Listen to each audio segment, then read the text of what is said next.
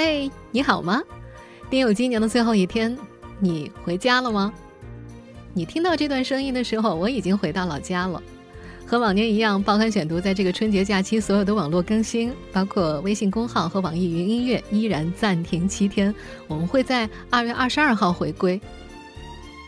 节前一周一直都在加班赶制 FM 一零六点九南京新闻综合广播播出的春节特别节目。不只是我，我们台的多位主持人、编辑、记者都在加班备稿。熟悉广播电视播出流程的朋友都知道啊，每逢节假日前夕呢，就是广播电视人疯狂加班的时候。毕竟在春节假期里，快递可以停，小饭馆、水果摊也可以不做生意，但是广播电视还是得播呀。大家在假期期间看到、听到的内容，除了值班主持人直播的之外呢，大部分都是加班的成果。上周有天晚上快十一点才回家，正好碰到了尾牙晚归的邻居。他听说电台要加班，一脸不可思议啊！哎，你们不是应该很舒服的吗？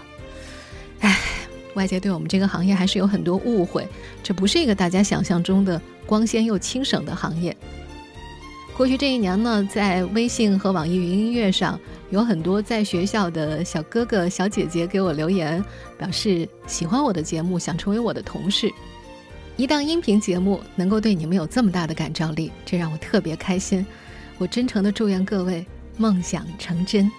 但是作为一位前辈呢，也得提醒大家，一定要做好吃苦以及经常加班的准备。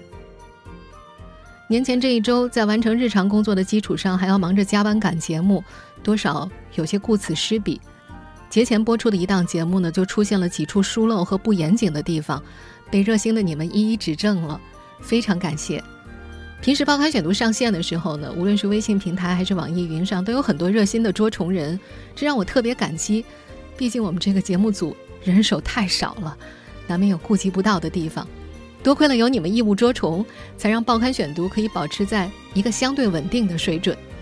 希望在新的一年，我们能够一直相伴，一直走下去。